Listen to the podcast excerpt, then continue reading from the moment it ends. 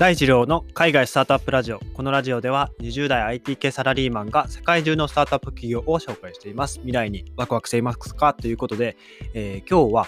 えー、アメリカ不動産テックゾークの一つコンパスについてご紹介していこうと思います。はい、えっと、ゾークという言葉ですね。皆さん聞いたことございますでしょうか？えっと、これ、まあ、造語なんですけど、いわゆる、あの、GAFA みたいな形で、あのアメリカのテック業界で、えー、Google、Amazon、Facebook、えー、Google、ん ?Google はさっき言ったか。えっ、ー、と、Google、えー、GAFA だから Google、Amazon、えー、Facebook、Apple か。ごめんなさい。失礼しました。その、まあ、テック業界の GAFA と呼ばれる、あの、バージョンが、まあ、不動産業界で、えー、新しく出てきたということで、まあ、この4社を、えー、まあ、略語として表したのが ZORC というあの新しい言葉なんですけど、えっと、 Zillow、Opendoor、Redfin、Compass というこの4社の、えー、頭文字を取って ZORC と、えー、言うんですね。えー、まあ、不動産業界で今、えー、プロテッ、 PropTech って言われていて、あの、 property が、ま、不動産、えー、資産ですね。 property、英語で。え、 property×technology、PropTech っていうのが不動産テックの略ですね。え、これがですね、あの、まあ、造語として生まれていて、世界的に不動産業界のテクノロジー化が今注目が、えー、集まっているということで、えー、プロプテック市場でももあの特に進んでいるアメリカで、えー、まあ、先ほど言ったように、その GAFA 的な存在が、えー、ゾークですね。え、この4社がゼロ、えー、オープンドア、レッドフィン、コンパスのうちのこのコンパスについて今日はご紹介していこうと思います。で、その前にその今の不動産業界どうなっているかっていうと、え、正直 IT 化はめっちゃ遅れています。で、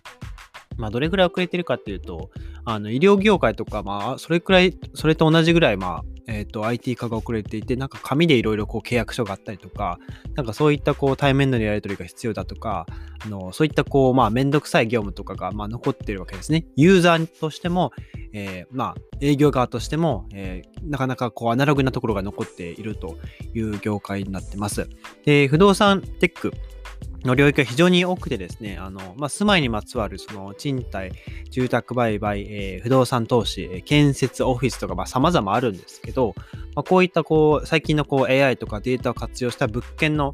え価格のこう可視化とか査定とか、あとは、まあ、最近で言うとその 3D プリントで家を作ったりとか、あとは VR を使ったこう内見ができたりとか、あの現地に行かなくてもまあ内見ができるってやつですね。えー、という、まあ、かなりその不動産業界に IT が今、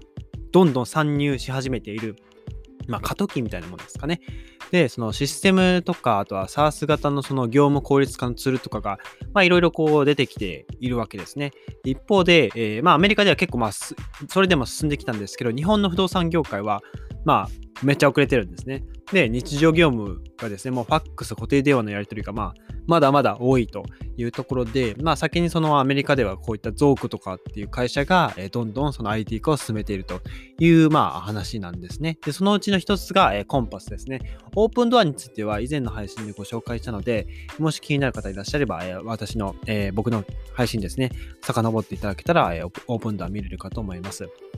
で、コンパスは、えー、まあ、これソフトバンク、日本のソフトバンクもこう投資してるんですけど、まあ、何をしているかというと、いわゆる顧客管理機能とか、あとはマーケティング機能、デジタル広告、バーチャル内見とかも実現できる。あとは、え住宅価格の分析ツールも提供しています。どっちかっていうと、まあ、ユーザー、えっと、ユーザー側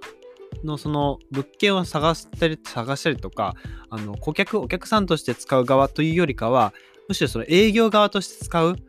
あのまあ、役割の方が多いですね。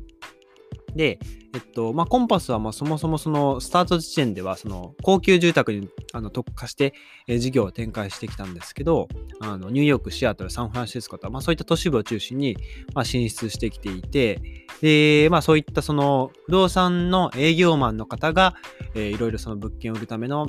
えー、デジタル広告とかマーケティング機能、えー、分析機能とか顧客管理とかを、えー、まあ、可視化、え便利にできるようになったっていう側面が強いですね。なので、えっと、売ったり買ったりっていうのは、えっと、どっちかっていうとオープンドアの方が得意だったりしますね。こっちは営業サイド、企業側のサイドの、えまあ、お話になってきますね、コンパスは。で、えっと、えー、創業者の方がロバート・レフキンさんという方で、まあ、この方の、まあ、お母さんがシングルマザーで、で不動産業界のあの不動産の営業だったらしいんですよ。で、あの結構あの頑張って、仕事頑張ったんですけど、事業を大きくすることができなかったらしくって、あのまあ、理由としてはそのソフトウェア産業とかそういったその、時代の流れから遅れていって、その、なんて言うんでしょうね。あの、まあ、時代遅れなこう営業をずっとしてきたことで、まあ、効率化が図れなかったというところで、あの、まあ、気づいた時にはいろんなこうソフトウェアとかを使う羽目になっていたと。まあ、これを、まあ、楽にしようじゃないかっていうことで、えー、レフキンさんが、まあ、このコンパスを立ち上げたという話ですね。で、えっと、アメリカのその不動産市場ってちょっと日本と変わっていて、日本だと、なんて言うんでしょう、不動産の営業マンってもう会社に所属している営業がいるじゃないですか。保険会社みたいな形で。例えば、不動産だと何でしょうね、えっ、ー、と、三井のリハウスさんとか、まあそういった、その、まあ賃貸とか、あとは、まあ普通の売買とかもあると思うんですけど、あとは、リハウスさんだと、高級住宅中心の、あのサービスとかも展開してると思うんですよね。で、その営業マンって、リハウスさんに所属してるじゃないですか、基本的に。一企業に所属してると思うんですけど、あの、どっちかというとアメリカのその不動産営業マンってなんかフリーランス的な感じで動いてるっぽいんですよね。えーと、というのが、そのアメリカでは200万人ぐらいですね、あの不動産のエージェント、まあ、営業マンがいますと。で、えっと、まあ、エージェントですね、エージェント、エージェントがいますと。まあ、代理店みたいなものですね。小さいエージェントがいると。でそのエージェントが、あの、ブローカーっていう不動産会社にあの所属するんですね。所属する形でサービスを提供してるんですよ。なので、その所属って言っても、なんて言うんでしょう。なんか雇用関係のある従業員とかではなくて、むしろそのエージェントがあの自営業者としてあのブローカーとまあ契約を結んで、えー、まあブローカー不動産会社ですね。不動産会社と契約を結んで、そのまあ、なんて言うでしょう。営業マンの営業サイドの、現場の営業サイドのエージェント側がブローカーに対して料金を支払うんですよ。うん。で、そのブローカーが、じゃあ何をその契約してくれて提供してくれるのかっていうのが、オフィスの利用料とか法律、えー、関係の支援とかトレーニング、まあ、不動産関係のこう、まあ、営業とかそういったスキル面のトレーニングですね。こういったものをサポートしてくれて、エージェントが効率よく働けるよう、まあ、広報支援をするっていう、あのー、仕組みがあるんですね。なので、えっと、まあ、その、不動産のエージェントは、えー、不動産の、えっ、ー、と、なんて、なんて説明すればいいかな。えっと、ブローカーと、あの、まあ、契約するんですよ、エージェントは。ブローカーと契約して、ブローカーと契約した後に、自分で活動する地域のなんか会員組織みたいなのがあって、マルチプルリスティングサービスっていう MLS っていう、まあ、サービス、えー、まあ、会員制の組織が、まあ、各地あるんですよね、アメリカに。で、あって、それがまあ MLS っていうまあ会員組織なんですけど、その地域の不動産情報を中心としたそのサービスを提供する、あのまあ、プラットフォームとまでは言わないんですけど、まあ、会員組織があって、そこにこう、所属して、その決められた地域で不動産営業ができるよっていう、まあ、あの、まあ、ちょっとややこしい仕組みがあるんですね。うん。っていうのがあって、えっ、ー、と、まあ、そのエージェントが、えー、自分が活動する地域でのみで、まあ、活動していって、で、その、まあ、ブローカーとかがその各地域での、まあ、必要なライセンスを、まあ、持ってたりしていて、エージェントはそのサービスの提供によって、その、まあ、対価を受けると、受け取るというところで、まあ、エージェントはその単独でですね、不動産売買っていうのを完結することができず、まあ、何らかの形でブローカーに委託する必要があるんですよね。あの、不動産売買のその、えー、契約の流れとかを委託する必要があるので、まあ、なんて言うんでしょう。まあ、その、そもそもその、なんかオフィスとか提供しているそのブローカー、会社が、あの、まあ、結構8万社とかぐらいあるんですけど、まあ、テクノロジーに引いてたものではなかったわけですよ。まあ、ここが、まあ、大元が遅れてるから、まあ、全、あの、不動産業界の全体として IT 化が遅れているっていう側面があるんですね。うん。まあ、そこを、まあ、コンパスは変えていこうっていうところですね。で、えっと、最近だったの2018年にコンパスエニウェアっていうサービスが、始動したんですね。で、これがそのブローカーの提供機能の一つに、そのまあオフィスの提供っていうのがあるんですね。エージェントに対して。で、まあそのオフィスの提供が、まあこのコンパスエニウェアであれば、物理的なオフィスに制約されずに、まあいろんなとこで、まあ、あの不動産営業の活動ができるというところで、まあこれはですね、まあ大きな設備投資を、ま、コンパス側も使うことなく、新しい地域にまあ進出していくことができるっていう、まあ仕組みになってますね。なので、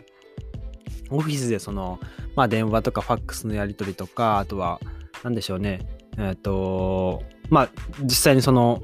訪問対面の営業したりですとか、まあ、そういった制約からこう縛られずに、まあ、顧客管理ができる、えー、まあ仕組みをこういったコンパスエニウェアで、えー、作っているという感じになっています。で、今現在そのコンパスエニウェアで、え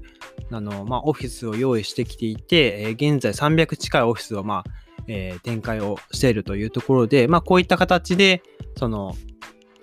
不動産業界での、その、えー、どこでも働けるし、えー、まあ、リモートワークもしやすいし、まあ、さらに言ってしまうと、まあ、内見とかも VR でできたりしていくような、まあ、こう不動産業界のこう IT 化を進めていくっていうのが、まあ、ここのコンパスの、えー、まあ、目標であるというところで、あのちょっと今回ですね、あの初めてゾークって呼ばれる企業、不動産テック企業についてご紹介をさせていただいたんですけど、ちょっとこの前、えー、オープンドアについてもご紹介したんですけど、改めてこの、えー、オープンドアと、あとはジロー、ジローと、えー、レッドフィンですね、え、この2社についてもちょっと調べてまたご紹介していこうと思います。なので、まあ、ちょっとこの配信聞いてらっしゃる方で不動産の営業とかしてらっしゃる方いたらですね、ぜひ、あの、 Compass ですね。えー、 Compass、えー、 real estate とかで検索すると一発で出てくると思います。 Compass だけで検索すると、また別のあのサイトが出てきたりするので、えー、ぜひ調べてみてください。一応概要欄にも貼っておきますので、えー、ぜひご確認ください。ということで、え、今日はアメリカ不動産テックゾークの一つのコンパスについてご紹介させていただきました。えー、今日の配信エピソードが役に立った、いいなと思ったらぜひフォローよろしくお願いします。それでは皆さん素敵な一日をお過ごしください。バイバイ。